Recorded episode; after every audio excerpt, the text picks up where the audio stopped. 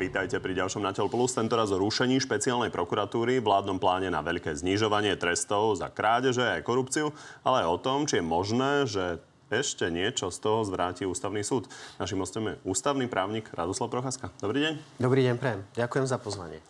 My ďakujeme, že ste prišli. Poďme začať uh, rušením špeciálnej prokuratúry a pozrime sa najprv na ten hlavný argument, ktorý asi najčastejšie za, uh, sme počúvali od uh, koalície. Na Slovensku nie je žiadneho iného orgánu, kde by ohrozenie základných práv a slobôd občanov Slovenskej republiky bolo tak akútne, ako práve v prípade úradu špeciálnej prokuratúry. Trochu ste sa pousmiali. Čo vy na to? Ľudské práva ako argument. Tak tie ľudské práva, ja som zaregistroval, že bol argument, alebo mal byť argument pre skrátené legislatívne konanie a že ten úrad špeciálnej prokuratúry chcú zrušiť, lebo ho chcú zrušiť. A, a, a mne, mne sa zdá, že jednoducho štát má a musí mať iné nástroje na ochranu ľudských práv ako, ako zrušenie nejakého konkrétneho štátneho orgánu, čo je súčasť proste štátnej moci, to sú svojím spôsobom štátni zamestnanci.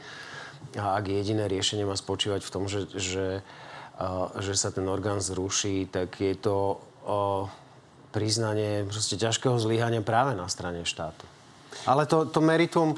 To meritum vás... Poďme k tomu, lebo tá Hej, argumentácia dobre. bola taká, že sú desiatky rozhodnutí ústavného súdu, ktoré ukazujú na porušenie ľudských práv. Daniel Lipšic a Jan Hrubala sedel práve tam, kde vy, a oni hovorili o tom, že to v skutočnosti nie sú rozhodnutia ústavného súdu voči špeciálnej prokuratúre, ale napríklad voči rozhodnutiam súdu. Tak obstojí argument toho, že je toho veľa, ako hovorí Robert Fico? Tak sú tam veci, aj myslím si, že aj viacerí špeciálni prokurátori to formulovali tak, že urobili sme aj chyby, lebo však kto nič nerobí, tak nerobí, nerobí chyby. A, a navyše o, mnohé z tých vecí boli veci, kde o, prokuratúra plne, alebo však vždy o, v trestných veciach prokuratúra dozoruje a, tie veci a aj ten priebeh prípravného konania. Ale mne sa vo vzťahu teda k tomu, ako sme začali, a, zdá podstatné to, že ono v skutočnosti zákonodárca, parlament, um, ani nepotrebuje nejaký osobitný dôvod na to, aby zriadil alebo zrušil úrad špeciálnej prokuratúry z čisto te- technického alebo ústavnoprávneho hľadiska. Z ústavnoprávneho hľadiska je to vecou zákonodárcu, ako upraví vnútornú štruktúru uh, prokuratúry a vždy, samozrejme, v dôvodovej správe to nejakým spôsobom vysvetľuje, je to predmetom rozpravy, je to predmetom spoločenskej diskusie, úplne logicky, ale striktne vzáte nemusí nejak špeciálne odôvodňovať ani zriadenie, ani zrušenie úradu špeciálnej prokuratúry parlament, keď to ide robiť. Ja tu mám k tomu citát z rozhodnutia ústavného súdu, ktorý je podľa mňa podstatný vo vzťahu k tomu meritu. Ak, ak, ak smiem. A ústavný súd hovorí, že ústava definuje prokuratúru ako orgán ochrany práv a zákonom chránených záujmov, neupravuje však jej organizáciu, štruktúru a činnosť. Na úpravu týchto otázok zmocňuje ústava zákonodarcu. A, pre, a teda princípy určujúce organizačnú štruktúru prokuratúry a funkčné vzťahy pri výkone jej pôsobnosti sú princípmi zákonnými, nie princípmi ústavnými. Z tejto skutočnosti vyplýva oveľa širšia miera regulatívnej voľnosti zákonodárcu pri úprave postavenia, činnosti a organizácie prokuratúry, než je to v prípadoch týkajúcich sa súdov. Zákonodárca, ktorý princípy organizácie a funkčných vzťahov pri výkone pôsobnosti prokuratúry konštituuje, môže taktiež tieto princípy modifikovať a meniť. V skratke, už sa stalo, že skupina poslancov, zhodou okolností to boli poslanci za Smer, es en es a há zet dé es, napadla na ústavnom súde nie zrušenie špeciálnej prokuratúry, ale jej zriadenie. A ústavný súd povedal toto, že je vecou zákonodarcu, či, či taký orgán a, zriadi alebo nie.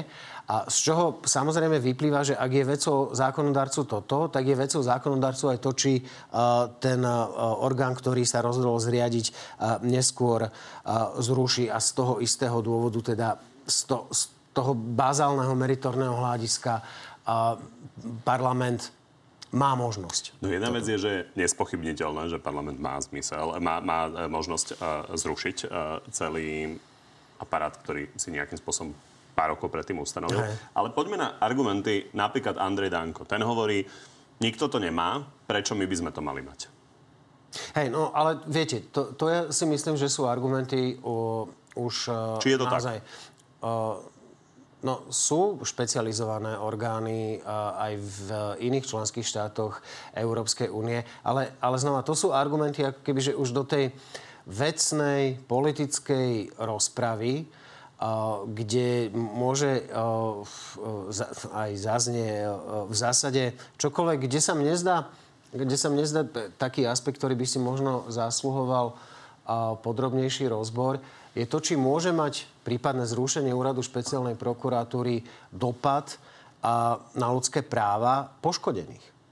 To znamená, že či, či zrušenie úradu špeciálnej prokuratúry nemôže v skutočnosti mať negatívny vplyv na ochranu ľudských práv, ale, ale tých osob, ktoré sú v tom konaní v postavení poškodených, vrátane samozrejme štátu. Vy lebo... máte dnes veľmi politické naladenie. Prečo? Lebo mi odpovedáte na otázky, ktoré vám nekladiem. Jaj? A... Nepáči sa vám otázka, nie, že uh, koalícia argumentuje tým, že je nejaký štandard v rámci Európskej únie aj, a my to... ideme vlastne mimo toho štandardu a keď máme byť v súlade s Európskou úniou, tak máme mať také isté orgány. Ja viem, ale tak teraz zase by som ja mal povedať, že keď uh, uh, chcete odo mňa, aby som na diaľku diskutoval s Andrejom Dankom, tak mi to nepríde proste primerané a dôs- dôstojné. A na to som už aj odpovedal. Uh, ja neviem, že čo na to viacej sa dá povedať. Podľa mňa uh, tie, dô- tie argumenty, ktoré doteraz som ja počul na...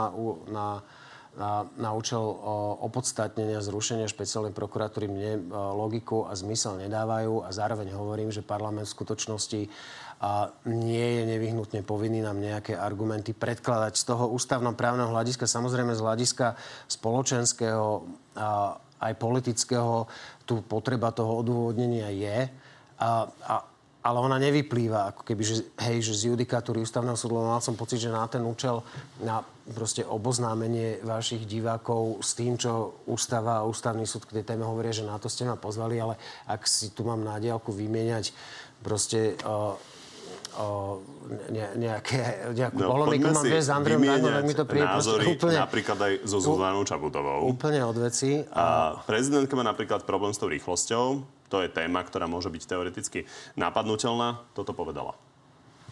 Takto závažné zmeny, príjmané v skrátenom legislatívnom konaní, považujem za postup v rozpore s princípmi právneho štátu. Je to problém? Tá rýchlosť? O, to skrátené legislatívne konanie nemá žiadne opodstatnenie, není pre žiaden legitímny dôvod. Špeciálne preto, že však nejde len o zrušenie úradu špeciálnej prokuratúry, ale aj o ďalšie veci, ktoré sú o, súčasťou toho návrhu zmeny trestnoprávnych kodexov. Tam je proste cel, celé spektrum vecí, ktoré si pýtajú naozaj, že regulérne pripomienkové konanie. Tam zase z parlamentu zaznieva, robilo sa to predtým, robilo sa to častokrát v neodôvodnených prípadoch, že sa používalo skrátené legislatívne konanie. Takže nemá koalícia pravdu, robili to oni, urobíme to my? No, má pravdu, že to robili oni, že to robila predošlá vláda alebo predošlá parlamentná väčšina, ale takisto pred tou predošlou parlamentnou väčšinou, ktorá to v skutočnosti robila teda najčastejšie uh, doteraz, že historicky najvyššie podiely zákonov prijatých v skrátenom legislatívnom konaní sa týkajú práve väčšiny um, zvolenej v roku dvetisícdvadsať, ale robila to aj tá väčšina predtým a tak ďalej. Hej, hej, ale však to, čo, čo to je za dôvod, že vyhovárať sa jeden na druhých, že tak oni to robili zle, tak to aj my môžeme robiť zle. V skutočnosti som ja zachytil dôvod, že to robíme preto, aby sme čím skôr ochránili um, ľudské práva, ktoré sú pod ťažkou hrozbou, ak zostane U Š P fungovať a na, k tomu som sa ja už aj na iných platformách uh, vyjadril dosť um, zreteľne, čiže nemám žiadne a nastavenie, že by som sa vyhýbal otázke, zodpoviem kľudne aj, aj, aj stýkrát. Takže podľa mňa dôvody na skrátené legislatívne konanie splnené nie sú. Dobre rozumiem, že argument ľudskými právami neobstojí. No, po, nie. nie však, ale on je... T- tam sa mne zdá pohľadné to, že, že vôbec cítia potrebu ešte nejaký dôvod ponúknuť. Že eš, ešte stále je tam dosť zábran na to, aby cítili potrebu, že keď to ideme robiť takto silou, no tak aspoň nejaký dôvod e, skúsme vymyslieť, nech to má aspoň nejakú formu. Tak ona tá argumentácia aj právna, aj politická, aj voči Európskej únii asi nejaká musí byť, aby sme sa nedostali do problémov napríklad pri čerpaní eurofondov, ale k tomu sa môžeme ešte dostať. No, k tomu sa dúfam dostaneme, lebo to je... Poďme na to, ale poďme najprv ešte na špecializovaný trestný súd, lebo Jan Hrubala, keď som sa ho pýtal naposledy v Na telo plus, že či má zmysel, ten súd povedal toto. Sa zruší špeciálna prokuratúra. Na čo je nám špecializovaný trestný súd? Dobrá otázka. Neviem vám na to odpovedať. Či bude mať nejaký prínos ten súd bez tej prokuratúry? E, každá špecializácia má prínos. Úprimne m, môžu pokračovať snahy aj o zrušenie špecializovaného trestného súdu. Najprv začnem tým, je zložitejšie zrušiť ten súd ako špeciálnu prokuratúru? Áno. Prečo? No, tak už len z hľadiska väčšiny, ktorú na to potrebujete. Lebo tu, tu by sme sa, ak by ste o to mali záujem, asi mali aj vrátiť vlastne do čias, kedy vznikli tie špecializované inštitúcie.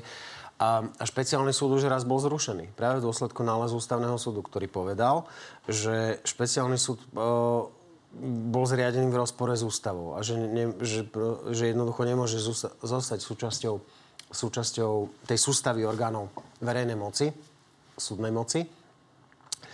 A A vyhla sa veľká vlna odporu a vlastne veľkou väčšinou bola prijatá ústavná úprava, ktorá poskytla špecializovanému trestnému súdu vyššiu mieru ochrany a aj, aj, vlastne aj spoločenskej, ale aj, aj, aj technickej a procesnej pred prípadnými snahami o zrušenie. A bolo, bolo tu...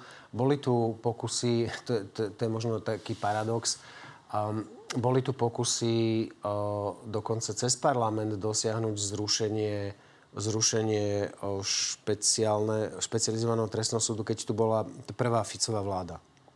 es en es, há zet dé es a, a Smer. A vtedy sa Robert Fico špeciálneho súdu zastal. A odmietol uh, vlastne ako premiér predkladať do parlamentu návrh na zrušenie špeciálneho súdu. Má zmysel jedno bez druhého? A, to ja neviem posúdiť a, a, úplne do, do podrobností, ale um, ne, vôbec no má zmysel prinajmenšom v tom, že neexistuje automatický dôvod pre zrušenie špecializovaného trestného súdu uh, z dôvodu zrušenia úradu špeciálnej prokuratúry. Či tie komplikácie, ktoré to sprevádza, že tam budú ma- mať nejakým spôsobom teda uh, pôsobiť uh, krajskí prokurátori, že to bude zložité a podobne, pre- neprevážia to, že je tam nejaká špecializácia tých sudcov, ktorí vedia možno viac o prípadoch, ktoré vyšetrujú, respektíve ktoré pojednávajú? Opäť, na, na to sú ľudia, ktorí robia trestné právo na dennej báze a majú s tým priamo skúsenosť. Oni vám na to vedia odpovedať kvalifikovanejšie ako ja. Ja nevidím o, nevyhnutnú potrebu zasahovať do organizácie a činnosti špecializovaného trestného súdu len z toho dôvodu, že prípadne dôjde k zániku úradu špeciálnej prokuratúry. A, a, a je... Aj z judikatúry ústavného súdu vyplýva, že predsa len tie požiadavky, ktoré sa vzťahujú na súdnu moc, sú v čomsi kvalitatívne iné než požiadavky, ktoré sa vzťahujú na prokuratúru. A napokon to v niektorých konkrétnych aspektoch potvrdzuje aj Európsky súd pre ľudské práva, kde napríklad postup prokuratúry vyníma zo svojej vlastnej kontroly súladu s článkom šesť, čo je právo na spravodlivý súdny proces. Ale to už sú, to už sú naozaj také technické nuancy, ale je rozdiel. Je rozdiel medzi, medzi prokurátorou a súdom. Poďme na znižovanie trestov. To má byť naozaj výrazné. A šéf poslaneckého klubu Matovičovcov Michal Šipoš tu v nedeľu hovoril aj toto ako príklad.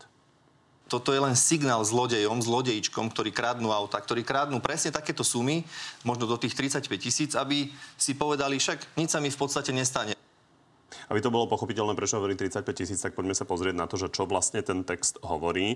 Tu vidíme, že ako majú byť ponovom odstupňované výšky škody, vidíme, že tzv. Väčšia škoda má byť ponovom až do tridsaťpäť tisíc, teda pod tridsaťpäť tisíc je malá škoda. Za čo sa dá dostať od nula do dvoch rokov?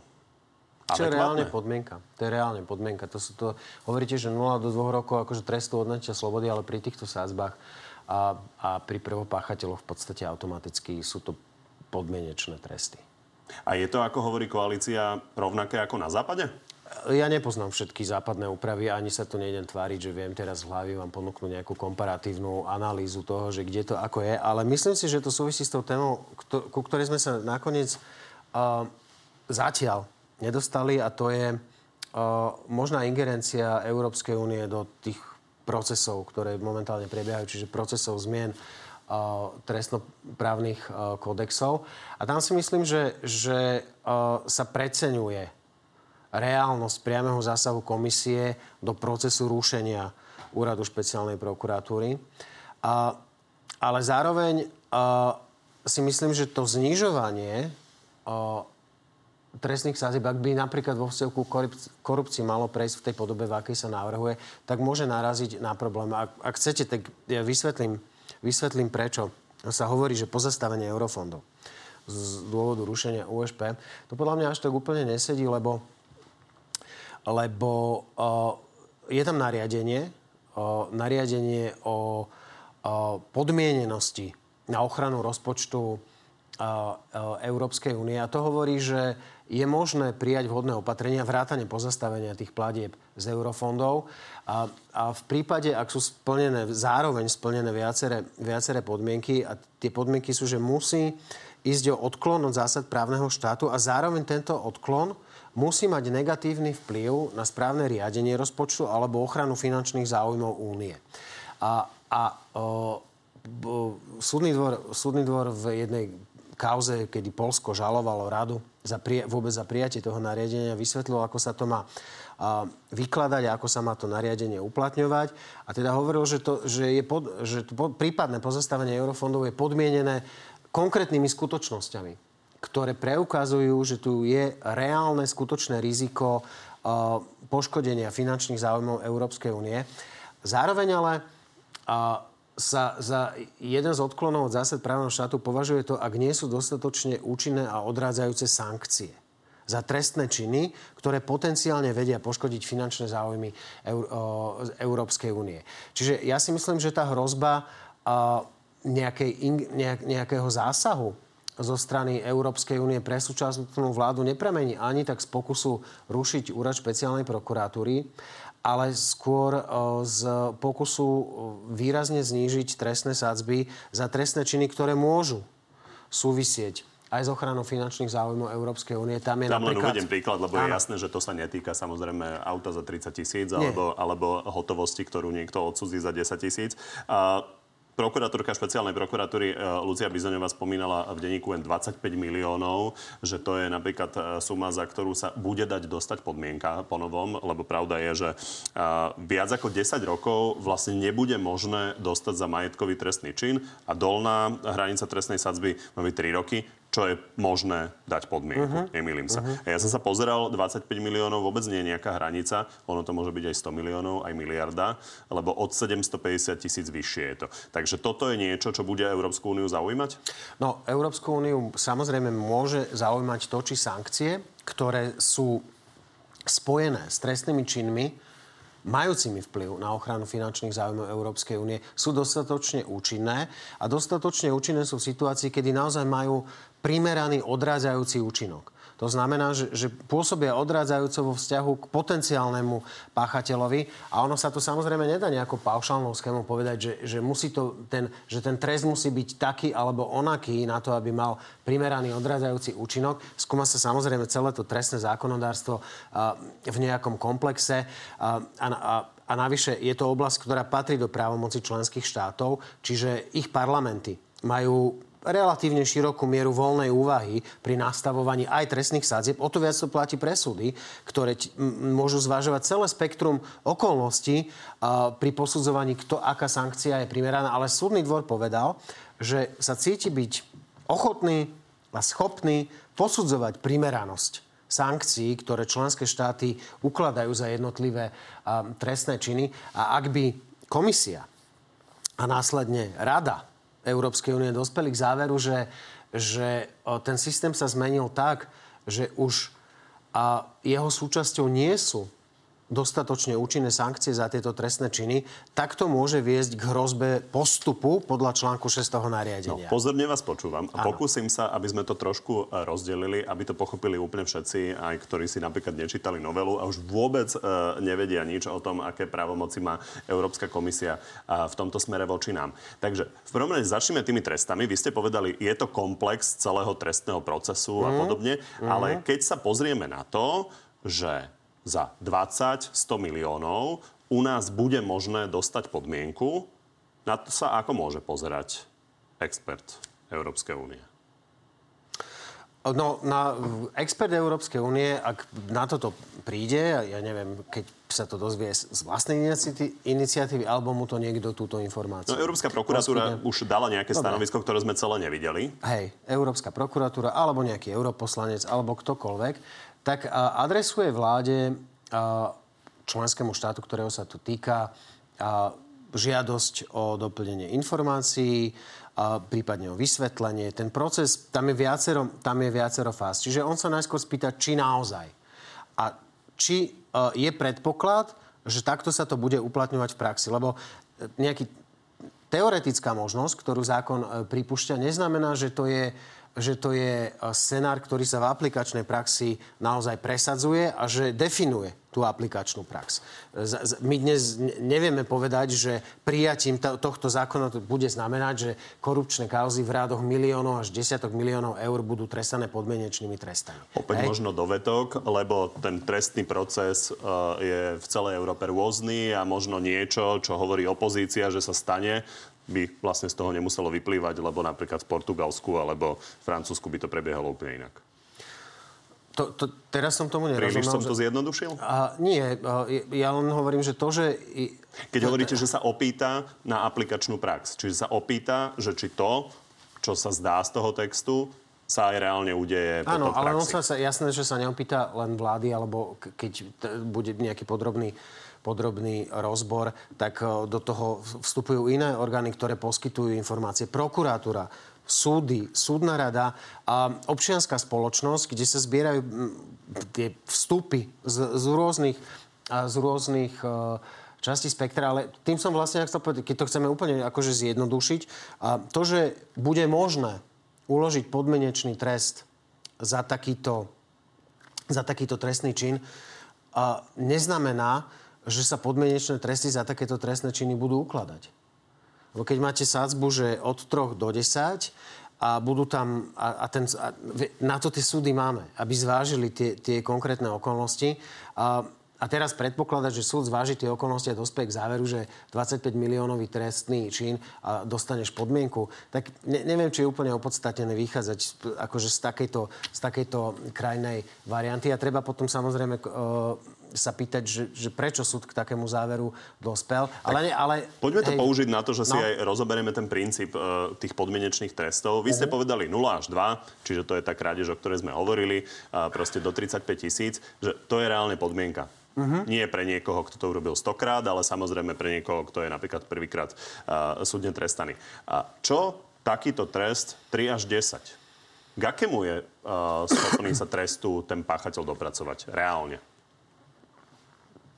Tak, páchateľ sa tu dopraco- vedel dopracovať aj k trestu v podobe zabaveného televízora. A, lebo proste súd zvažuje celé spektrum okolností, či napríklad ten páchateľ neprispel k odhaleniu páchateľa ešte závažnejšieho trestného činu alebo trestného činu s väčšou, s väčšou škodou. Čiže to je, ešte raz, to je proste na konci dňa. To je anglicizmus, ktorý sa nepatrí, ale som na ňo zvyknutý, že v, v konečnom dôsledku ten, uh, to rozhodnutie o vine a treste uh, vyniesie súd. A on povie, že aký trest je primeraný. Uh, problém je, ak by vlastne uh, ten súd nemal možnosť, nemal ani možnosť vyniesť primeraný, primerane odstrašujúci trest. Čo to je? No a to som sa pokúšal vysvetliť predtým, že ten primerane odstrašujúci trest je, uh, nepodlieha nejakej vopred určenej paušálnej mustre, že ja viem povedať, že takýto trest jednoznačne uh, nesplňa primeraný odstrašujúci účinok, že je, je to proste vecou celého... To, a toho, ako je nastavený celý ten systém výkonu trestnej spravodlivosti. A mali ste to, myslím si, že aj v, vo vašich televíznych novinách, kde sa to niekto pokúšal vysvetliť ešte na kratšej ploche, ako mám dnes ja, ale po, poviem, to jedn, poviem to sloganom.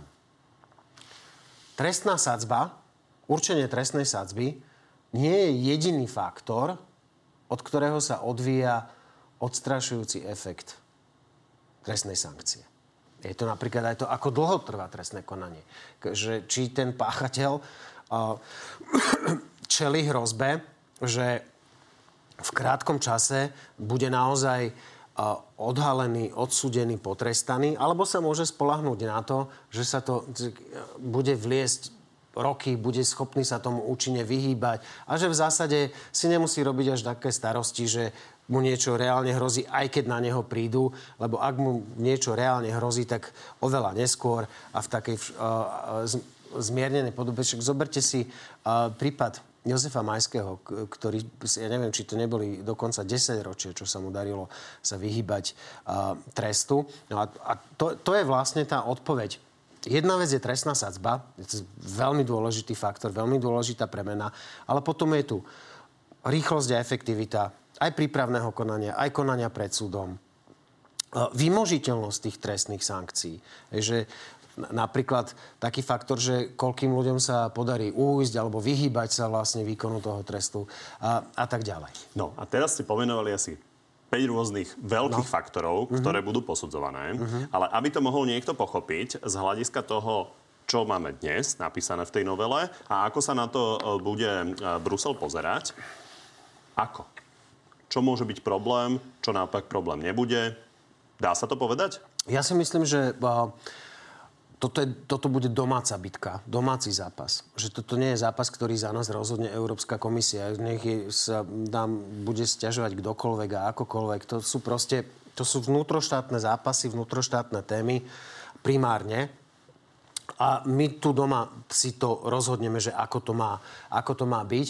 A, ale hovorím, že ak by do toho procesu, ktorý sa momentálne deje na pôde parlamentu, do toho procesu zmien trestnoprávnych kodexov mala Európska únia nejakým spôsobom zasiahnuť, tak ja ako reálnejšiu, reálnejší vidím ten zásah vo vzťahu k znižovaniu trestných sadzieb, než vo vzťahu k rušeniu úradu špeciálnej prokuratúry. Pretože tie hmotnoprávne aj procesné požiadavky na zásah komisie do tohto procesu sú koncipované tak, že, že činia reálnejším je zásah vo vzťahu k tým, k tým účinným sankciám. To sme počuli. Myslím si, že to aj všetci pochopili. Hej, ste dobre, dobre, odkomunikovali, dobre, že naozaj bavíme sa o trestoch. A bavíme sa o tom, akým spôsobom ideme nastaviť ponovom trestnú uh-huh, politiku, uh-huh, hlavne v prípade uh-huh. majetkových trestných činov. Áno. Takže keď áno. sa Európska komisia, Európska prokuratúra a podobne pozrú na to, že ideme dávať nula až dva roky, čo vy hovoríte, že u nás je štandardne, štandardne proste podmienka, uh-huh. za krádež napríklad auta za tridsať tisíc eur, uh-huh. tak to si povedia, to je v poriadku, ale keď sa pozrú na tunelovanie eurofondov, možno v ráde dvadsať, tridsať, päťdesiat miliónov uh-huh. a že je to od tri do desať uh-huh. a môže to teoreticky skončiť podmienkou, to už nebude v poriadku? Myslím si, že uh, je to také výstražné znamenie, ale že by to komisiu priviedlo k rozhodnutiu pokúsiť sa napríklad pozastaviť čerpanie eurofondov až v prípade, že by tie krajné varianty, o ktorých sme hovorili, potvrdila aj aplikačná prax. Že by, že by videli, že dobre, je tu tri až desať, môže sa nám zdať, že, že aj tých desať je málo, ale sú, predsa len je to kompetencia členských štátov a, a ak by to bolo tých hej, ter, takto sa na, ma na to pýtate, tak ja na to takto odpovedám. Ak by to bolo tých osem, tak dobre, akože nie je to ideálne, ale nie je to taký odklon od zásad právneho štátu, aby sme teraz my silou a, zasahovali voči členskému štátu. Čiže ak som dobre pochopil, budú sa veľa pýtať, budú sa snažiť získať čo najviac odpovedí, ako by takýto zákon mohol byť aplikovaný áno, v praxi, áno. ale vo finále, tak ako je napísaný, tak zrejme nepovedie k zastaveniu eurofondov. Nie, ja si myslím, že zastavenie eurofondov je veľmi nepravdepodobné. A na základe teda tých, tých pravidel, ktoré sú momentálne predložené. Samozrejme, to skrátené legislatívne konanie je problematické, ale opäť je, Znova si myslím, že to je domáca bitka. Poďme na skrátené legislatívne konanie a hneď potom, hneď ešte, ale dokončíme ešte tie tresty samotné. Mm-hmm. Čiže tak, ako je to napísané, napriek tomu, že je to veľmi razantné zníženie trestov. Je to veľmi razantné zníženie, áno. Tak napriek tomu nám to zrejme nespôsobí problémy z Bru- Bruseli. Ten text samotný. A problémy v Bruseli to spôsobiť môže v tej podobe, že to bude treba vysvetľovať a bude to, to všelijaké budú... Uh, um, otázky a kritické vyjadrenia aj v Európarlamente, ale že by to viedlo k pozastaveniu eurofondov, to považujem za veľmi nepravdepodobné, pretože tá judikatúra súdneho dvora hovorí, že tá komisia je povinná jednak vychádzať z konkrétnych skutočností, jednak povinná preukázať priamy, priamu väzbu medzi tým porušením zásady právneho štátu a ochranou finančných záujmov únie. A zároveň, a to, toto, je, toto súvisí s tým, čo sa opakovane pýtate, a zároveň je povinná uplatňovať striktne zásadu rovnakého zaobchádzania s členskými štátmi. A práve v tomto kontexte môže byť dôležité porovnanie tých sadzieb. A teraz vám dám úplne takú, akože... Pri... primitívnu odpoveď na to, čo, k čomu sa a, vraciate. Ak my máme tri až desať za nejaký trestný čin a dajme tomu, že v Nemecku majú že päť až dvanásť a, a považujete za reálne, že by komisia povedala, dobre, tak vy máte tri až desať a oni majú päť až dvanásť, tak vám pozastavíme eurofondy. Lebo ste úplne mimo a nemáte odstrašujúci účinok tých trestných sankcií. Ja to za reálne nepovažujem.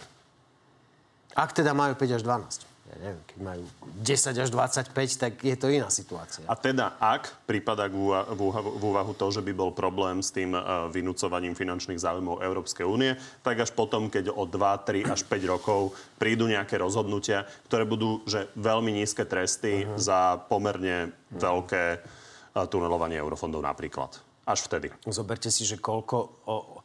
Ako dlho, prepáčte, ako dlho sa o týchto problémoch vie v Maďarsku? A, že, a, akú úroveň preukázateľnosti to tam má? Že proste tamto bašovanie s eurofondami, proste, že ani nie, že verejné tajomstvo, verejná vedomosť. A hej, že keď sa pozastavovali, alebo bol tu pokus pozastaviť eurofondy, tak sa, tak sa týkali aj tohto aspektu, ale aj mnohých iných a stále, hej, že A, a furt ten Orbán vie spraviť proste ten krok späť, alebo polkrok späť, alebo nabok a dostať sa vlastne aj vo vzťahu k tej únii v zásade do pohody. Jedna vec sú ale právne argumenty a druhá vec je potom politické rozhodnutie, že či nevyšlo nám to pri Maďarsku, že tak sa na to môže Brusel pozerať, budeme k Slovensku pristupovať inak? No, je tam tá zásada rovnakého zaobchádzania s členskými štátmi, ktorú súdny dvor veľmi výslovne uložil komisii, že musí o ochranu tejto zásady dbať, ale hovorím o tom, takže že... Takže byť ten... prísnejší na Slovensko by naozaj spôsobilo veľké, pro, veľké problémy Európskej komisii. No, nespôsobilo by jej to veľké problémy, proste by išla pred súdny dvor a na, ten dotknutý členský štát by hovoril, pozrite, tak s nami nezaobchádzajú rovnako ako s inými, keď toto vyčítajú nám ako dôvod pre pozastavenie eurofondov a pritom porovnateľná úprava je tam, tam, tam, tam. O to ide, že, že tá komparácia je dôležitá aj pre účely dodržania tej zásady, ktorú, ktorú judikovali súdny dvor. Vy ste spomenuli to skrátené legislatívne konanie. To vo vzťahu k Bruselu je nejaký problém? No zjavne áno, pretože sa, pretože sa na to sťažoval, ale to, hej, veď, to, opäť to je svojím spôsobom aj mocensko-politická komunikácia medzi tými jednotlivými rozhodovacími úrovňami. A to, že vysloví Únia nejakú výhradu alebo pripomienku, tak neznamená, že na konci toho procesu je pozastavenie eurofondov. Ono tieto výhrady a pripomienky majú slúžiť aj tomu, aby vôbec nebu- nemuselo dôjsť um, k tomu postupu. Čiže to, sk- to skrátené legislatívne konanie podľa mňa pri tomto type návrhu nedôvodné a neslušné, uh, ale opäť, samé o sebe to nie je dôvod na to, aby nám pozastavili eurofondy. To sa mi dá zrejme každému, kto tomu čo len trochu rozumie. Tak poďme teraz uh, od Bruselu na mm. tú domácu pôdu, lebo otázne je, že čo na domácej pôde by sa mohlo udiať. Je jasné, že najprv to, to musí prejsť a treba povedať, že teda minimálne Rudolf Huliak uh, avizoval za koalíciu, že určite to prejde. Nemáte problém za to zahlasovať v tej podobe, ako to máte predložené? Ak sa raz na koalícii dohodneme, že za niečo zahlasujeme, tak za to zahlasujeme. Takže zdá sa, že budú hlasy na to. Ak to celé prejde, je možné, že to akýmkoľvek spôsobom ešte zvráti ústavný súd? Je to vždy možné. To, ono to závisí aj od kvality podania a od kvality tej argumentácie, ktorá sa v tom konaní produkuje z o, o, rôznych strán. A samozrejme to závisí od priebehu ďalšieho rokovania. Lebo pri rokovaní o štátnom rozpočte došlo k ukončeniu rozpravy. Podľa mňa to bola špecifická situácia. To len pre tých, čo to denne nesledujú, to s tým súvisí, pretože ten štátny rozpočet predchádzal práve tomuto zrušeniu špeciálnej prokuratúry a tým zmenám v trestnom práve. Takže tým sa snažila vlastne opozícia predĺžiť to, kým sa začne vôbec o tom rokovať. Áno, a áno.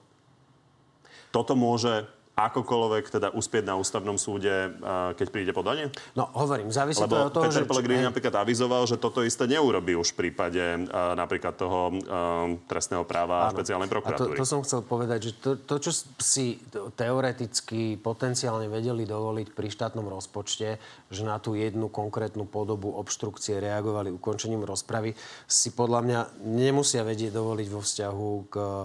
Uh, rozprave o zmene trestnoprávnych kodexov a, a ak to naozaj teda povedal uh, predseda parlamentu, že, že nebudú ukončovať rozpravu, tak to robia na svoju ochranu, pretože to by mohol byť uh, dosť zásadný problém. Ono totiž to skrátené legislatívne konanie samé o sebe ešte nikdy nebolo dôvodom, pre ktorý by ústavný súd vyslovil nesúlad nejakého zákona s ústavou.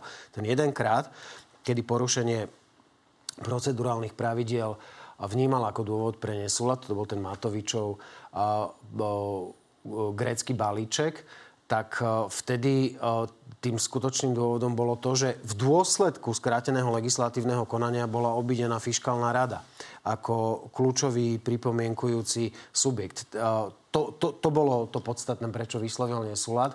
A, čiže ak, ak to prerokujú v skrátenom legislatívnom konaní, a na pôde parlamentu dajú možnosť opozícii predniesť všetky svoje výhrady a pripomienky a, a nedôjde k žiadnym nezrovnalostiam a, o, vo vzťahu k rokovaniu na pôde parlamentu, tak, a, tak zatiaľ v judikatúre ústavného súdu nevidím dôvod, prečo by, prečo by a, to malo viesť k nesúladu a, tých zmien s ústavou z procesných dôvodov.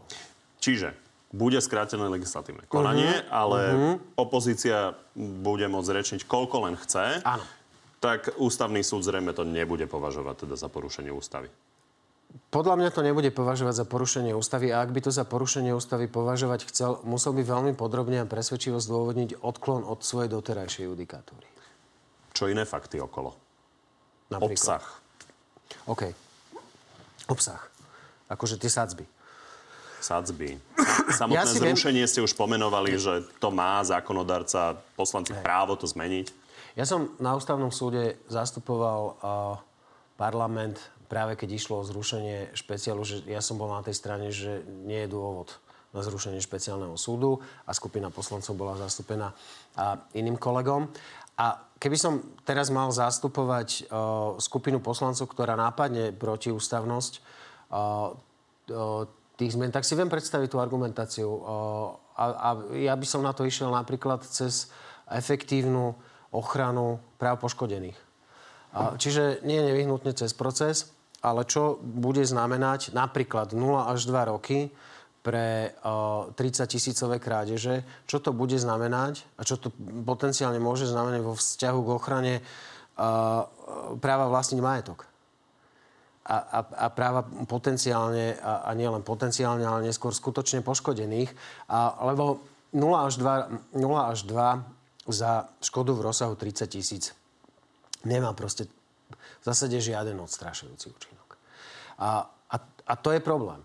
A keď, keď môže súdny dvor posudzovať primeranosť trestných sankcií, tak ju podľa mňa môže posudzovať aj ústavný súd. Samozrejme povie, úplne logicky a správne, že určenie trestných sadzieb je predmetom širokej voľnej úvahy zákonodarcu a môže naozaj zvážiť a je to jeho rozhodnutie, ale tá jeho úvaha má isté limity. A teraz je otázka, že čo sa ešte stane s tými sadzbami v parlamente? Či, či vlastne nedôjde tá väčšina k rozumu po, počas tej rozpravy, aj pod tlakom spoločenskej diskusie, nech už má podobu manifestácií alebo článkov v novinách alebo takejto debaty, ako vedeme my dvaja. Um, to, to, sa tiež, to sa tiež môže stať a podľa mňa by bolo žiaduce, ak by sa to stalo. No a po, potom, po, potom je aj vecou proste konkrétnych sudcov na ústavnom súde, ako sa, ako sa k tejto otázke postavia. Dnes ich tam je dvanásť. Či ich tam bude trinásť v čase, keď to tam dorazí. Ak to tam dorazí, tak to sa ešte uvidí. To je problém aj kvôli tomu, že keď bude šesť na šesť, tak to sa ťažko rozhoduje. Už raz bolo šesť na šesť v jednej veľkej veci. Týkala sa Mečiara a Lexu. Keď chcel Mečiar presadiť Lexu za riaditeľa es í es, tak zmenili zákon v parlamente tým spôsobom, že uh, uh, riaditeľa es í es bude menovať vláda, nie prezident. Prišlo to na ústavný súd. Michal Kováč vtedy. Áno. A prišlo to na ústavný súd a uh, dopadlo to šesť šesť. Čiže ústavný súd ten návrh zamietol. A nepovedal, či to je alebo nie je v súlade s ústavou. Jednoducho o tom nerozhodol. Preto je dôležitých nepárny počet sudcov, no. Respektíve trinásť sudcov. Dobre, poďme ale teda ešte k tomu, že čo by sa teda mohlo diať v prípade, že by teda opozícia bola schopná niečo relevantné spísať, tak by ten ústavný súd mohol robiť čo? Keby to prijal, tak môže pozastaviť účinnosť toho celého zákona, alebo to znamená aj pozastavenie účinnosti zrušenia špeciálnej prokuratúry? Môže pozastaviť účinnosť, uh, účinnosť toho zákona, ak sú splnené tie uh, predpoklady, ktoré zákon upravuje. To znamená, že uh, hrozí nezvratná újma a, a že ten následok, ktorý hrozí, je podstatne závažnejší uh, ako zásah do autonómie zákonodarcu. A to sa veľmi ťažko odhaduje. Napríklad pri tých uh, uh, žiada, bo, bola žiadosť uh, pozastaviť účinnosť uh, už viackrát.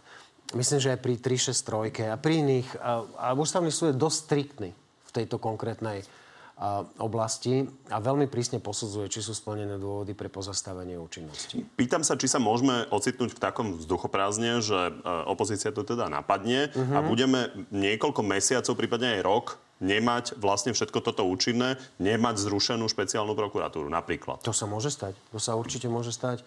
A...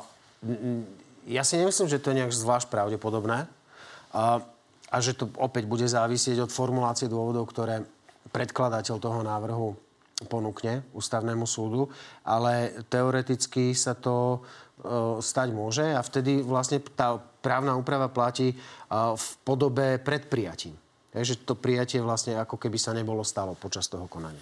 Tam je jeden zaujímavý moment, ktorý spomínal Daniel Lipšic. On hovoril, že keby to aj celé platilo vyslovene, že len jeden deň, tak niektoré väčšie kauzy by skončili, lebo by boli premlčané na základe toho, že to platilo jeden deň.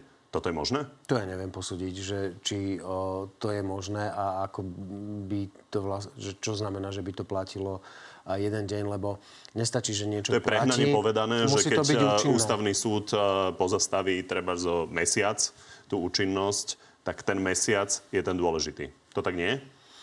Uh, môže to tak byť, ale to mi v tejto chvíli príde, príde ako nuansa a navyše ústavný súd sa vie hrať uh, v úvodzovkách, hrať s účinkami svojich vlastných rozhodnutí, aj, aj, aj t- takýchto rozhodnutí procesného rázu. Čiže absolútne to neplatí.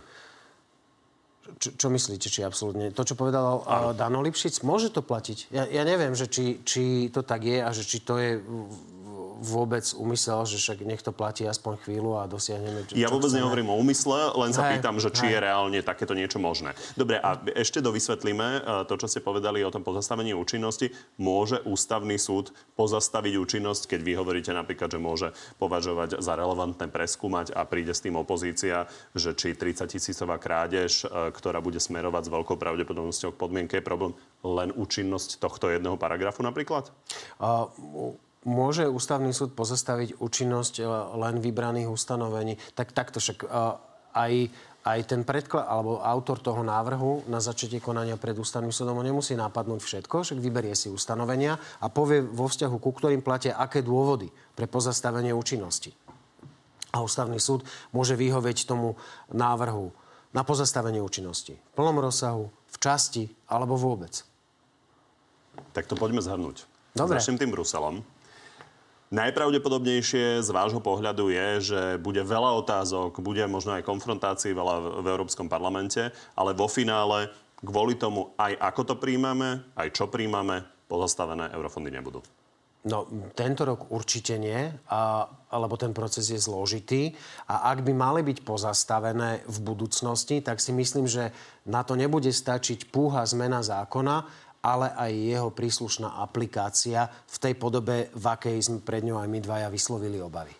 No a čo sa týka uh, našej teda domácej pôdy a ústavného súdu, tak je veľmi pravdepodobné, opozícia to avizovala, prezidentka príde s nejakým uh, podaním na ústavný súd. Mm-hmm. Takže prídu podania, ale napriek tomu špeciálna prokuratúra zrušená bude a tresty budú platiť tak, ako platia podľa tej novely?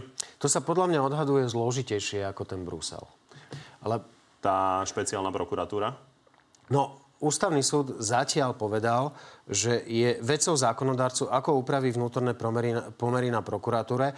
A z toho, čo povedal, že môže kľudne zriadiť špeciál, tak zároveň vyplýva, že ho môže aj zrušiť. Ja si ale stále uh, myslím, že... Uh, Viete, toto je nález pred pätnástimi rokov. Je tam iný ústavný súd. A, a či bude mať chuť a odvahu sa odchýliť od tohto a povedať niečo iné, a je to možné. Nie, nie je to nejak super pravdepodobné, ale nedá sa to vylúčiť. Že ústavný súd... E- spôsobí, že o niekoľko mesiacov, prípadne rok dlhšie tu budeme mať špeciálnu prokuratúru, je dnes skôr nepravdepodobné? To Nedá sa, sa odpovedať? Podľa mňa sa, to je taká špekulácia, hej, že to, na to môže každý povedať akože niečo iné a všetci môžeme mať pravdu. Ja poviem, že je to jedna k jednej, niekto môže povedať, že je to jedna ku dvom. To nemá proste také akože mudrovanie nejakú veľkú, nejakú veľkú hodnotu. Mô, čo sa Pýtam na to dá povedať? Pýtam sa na to, či ústavný súd môže tie zámery koalície nejakým spôsobom zbrdi, zbrzdiť, či je to pravdepodobné? Jasné, jasné. No, je, je to reálna možnosť a len si treba uvedomiť, že tá judikatúra je rozsiahla a jednou z jej definičných črd je to, že ústavný súd podmienky pre pozastavenie účinnosti skúma fakt prísne. A robí to relatívne výnimočne. A keby to chcel spraviť v tomto prípade, tak by to potrebovalo oprieť o presvedčivé dôvody. Ja nehovorím, že sa nedajú nájsť. A Ale zdá sa mi, že, že ak by sa mal striktne držať svojej doterajšej judikatúry, tak je pravdepodobnejšie, že tú účinnosť nepozastaví. Môže byť tá voľba toho jedného uh, ústavného sudcu, respektíve dvoch kandidátov, z ktorých prezidentka vyberie, kľúčová? Asi nie. Asi nie. Nemyslím si, že... Nepredpokladáte, že v tomto by bolo nejaké hlasovanie, ktoré by bolo päťdesiat na päťdesiat? Sú tesné hlasovania. Sú tesné hlasovania aj... aj Aj, aj tento ústavný súd už mal e, také, že bolo viacero rozhodnutí, ktoré dopadli sedem šesť. Napríklad dopadlo to sedem šesť a o niekoľko mesiacov to bolo šesť sedem. Naopak. Hej, že to sa týkalo, to sa týkalo podmienok pre konania o návrhu všeobecných súdov. A, takže tá judikatúra sa v priebehu jedného roka a, úplne, úplne otočila. A, ale nemyslím si, že, že tie pomery sú tam také, aké boli kedysi, že bol ten ústavný súd relatívne striktne rozdelený na dve približne rovnako veľké časti a že boli jazyčky na váhách a že bolo veľa rozhodnutí takých, takých tesných. Ten, ten ústavný súd je v pestrom zložení a ja tam nevidím žiadne akobyže politické delenia medzi, medzi jednotlivými e, sudcami, že, že by boli po nejakej politickej osi oni profilovaní. Skôr mám pocit, že naozaj je to z ich strany nezávislý, nestranný výkon funkcie. Tak či už to bude e, v priebehu dvoch, troch mesiacov, keď to prejde v parlamente, alebo to bude ešte trvať e, nejakou bitkou na ústavnom súde ďalšie mesiace, keď toto celé začne platiť, aká bude spravodlivosť na Slovensku? To, čo som hovoril aj, aj, aj pred chvíľou, je to, že, že vo finále to najbezprostrednejšie závisí od súdov. Že ten konečný, a, a nie len samozrejme, závisí to od súdov, lebo súd je autor toho výroku o vine a treste. Súd je aj viazaný najprísnejšou požiadavkou na odôvodnenie svojich rozhodnutí a aj podlieha, práve preto podlieha aj takej násilnejšej verejnej kontrole, lebo viete ten súd konfrontovať s tým, ako odôvodnil svoje rozhodnutie. Zatiaľ, čo pri prokurátorovi a vyšetrovateľovi to až tak neplatí, ale zároveň, a to je, to je jedna veta, prepáčte, zároveň celý, celý ten proces je tak zložitý, že naozaj a, súčasť tej kvality spravodlivosti nie je len výška trestu na konci, ale aj, aj to, ako rýchlo k nej viete dospieť. Že či ten páchateľ naozaj môže počítať s tým, že dobre, keď mi aj dajú päť rokov, tak ich dostanem o pätnásť rokov alebo o desať rokov. A kto vie, ako to vtedy bude. A, a či... prokurátori ešte upozorňujú, že v prípade, že ten trest, respektíve to potrestanie trvá dlho, tak sudcovia častokrát aj započítajú vlastne to trápenie na tých súdoch do toho trestu to a znížia musia. ten trest vo väzení. To musia, pretože takto hovorí aj Štrasburg, že tá dĺžka trestného konania sa musí v istej miere zohľadniť na výške trestu. No a ešte uh, sa zastavme pri tom, čo môžu sudcovia robiť. Keď si sudca povie, že uh, keď nejaký trestný čin mal maximálnu trestnú sadzbu desať rokov, cítim to podľa toho, ako sme to uh, prejednali, zhruba na päť, uh, na také závažnosti, ale zmenia mi trestné sadzby a už to bude iba päť rokov maximálne, môže dať tú vrchnú sadzbu? Tých päť rokov? No... On musí podrobne zdôvodniť, ako sa vysporiadal s priťažujúcimi a poľahčujúcimi okolnostiami. A čiže nie, keď sa mu zmenia sadzby a on by dal v strednom pásme tej sadzby pôvodnej trest, lebo tak mu vyšli poľahčujúce a priťažujúce okolnosti, a teraz by, tiež mu vychádzajú tak, že je to v strednom pásme, tak to, je to dva a pol roka, nie päť. To, že to kedysi bolo desať a, a on dal stre, stred, hej, že päť, tak pri sadzbe jeden až päť je ten stred dva a pol. Takže nemôže sa rozhodnúť, že poslanci mi sem poslali nejaké tresty, ktoré mne sa nepáčia, a tak budem trestať podľa toho, ako ja to cítim. Nie, lebo keby to bolo takto, tak to nie je demokratický právny štát. To, to je proste úplne, niečo úplne iné. To je osvietená diktatúra v súdnej moci. Ten súd je na to, aby realizoval uh, trestnú politiku štátu reflektovanou primárne v trestnej legislatíve, a tá trestná legislatíva sa zase má tvoriť ľuďmi, ktorí na to dostali mandát vo všeobecných a priamých voľbách. To je proste demokratický právny štát. Zase vyberáme toho, kto nás bude zastupovať. Ten rozhodne spolu s ďalšími sto štyridsaťdeväť, ako približne by to malo vyzerať, a ten súd to potom pri najlepšom vedomí a svedomí uvádza do praxe. Ďakujem. Ďakujem aj ja. Z dnešného Na telo plus je to všetko. Pri ďalšom sa vidíme opäť v utorok o štrnástej na Životu na té vé novinách alebo v archívách na podcastoch. Príjemné popoludne ešte.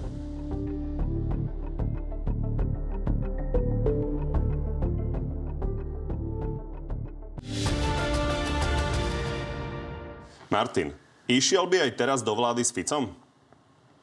A kto ja? Ja som tu a, ako ústavný právnik dnes, ktorý odišiel z parlamentu, ja neviem, koľko je to, osem rokov dozadu. A v čase, keď som teda chvíľu bol v koalícii s Ficom, tak bojoval o príslušnosť Slovenska k jadru Európskej únie a mal na konte napríklad, okrem iných vecí, aj dosť dôležitú a zásadnú pomoc Ukrajine s reverzným tokom plynu. Čiže bol úplne iný Fico, akým je dnes. A keby Martin mal pocit, že ste povedali, že nie? A, no, tak by ho mal správny. Julius, je pravda, že toto znižovanie trestov ich iba posúva bližšie k priemeru EÚ? No, k tomu znižovaniu sadzieb sa asi dostaneme v rámci relácie, ale je pravda, že odborné prostredie opakovane upozorňovalo na diskrepanciu v tých sadzbách, napríklad čo sa týka majetkových trestných činov a, a ochrany tých záujmov, ktoré súvisia so životom a so zdravím, že t- tie tresty neboli, neboli úplne vyvážené a nezodpovedali niektorým štandardom, ale v detailoch by sme sa k tomu mali dostať, lebo o, nie je zníženie ako zníženie a aj dôsledky toho zníženia a sa môžu líšiť v závislosti o tom, či sa bavíme o domácom kontexte alebo o kontexte Európskej únie. Dobre, tak ja to možno zjednoduším, tú Júliovú otázku. Či to znižovanie majetkových trestných činov, respektíve trestov za majetkové trestné činy, nás posúva k tomu, že budeme v priemere EÚ?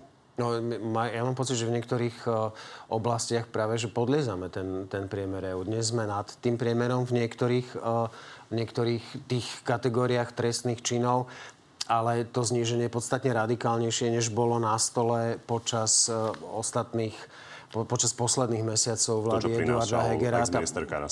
Áno, tam bol návrh, ktorý smeroval k zníženiu, ale nie takému zásadnému, aký je predmetom tej diskusie dnes. Kedy a v akom štáte poprvýkrát zaviedli špeciálne súdy a prokuratúru, viete? Ne, ne, neviem. Tomáš sa pýta, takúto uh-huh. vedomostnú. Jana, ako by komentoval vyjadrenie premiéra na adresu študenta právnickej fakulty? To vyjadrenie, ktoré sa týkalo fyziognómie a toho zjavu. To, vy ste boli tiež adresátom takého vyjadrenia svojho času, presne od toho istého no, človeka. Hej, bolo to dávnejšie. Aj, aj na vás um, sa uh, sťažoval Robert Fico. Čo, čo sa na to rozumné dá povedať? Ako vnímate uh, to, že premiér versus niekto, veľmi, kto má po dvadsiatke? Veľmi nepriaznivo to vnímam. Teda ne- negatívne. Podľa mňa sa to a ani nepatrí a znižuje to skôr úroveň toho a, autora výroku, než adresáta výroku. Matúš, bude mať záujem o uvoľnenú pozíciu sudcu ústavného súdu? Nie. Martin, vrátil by sa ešte k politike? Oh, ja, som, ja si užívam ten luxus, že nemusím vôbec riešiť politické aspekty života okolo seba. Ale sledujete to? Sledujem to ako občan, lebo však ja sledujem a komentujem verejné veci tridsať rokov a, a nevidím dôvod um, s tým prestať uh, práve v období, keď mám pocit, že, že mám k tomu čo povedať. Aj, aj vďaka vlastne tej skúsenosti životnej. Ďakujem. Ja ďakujem.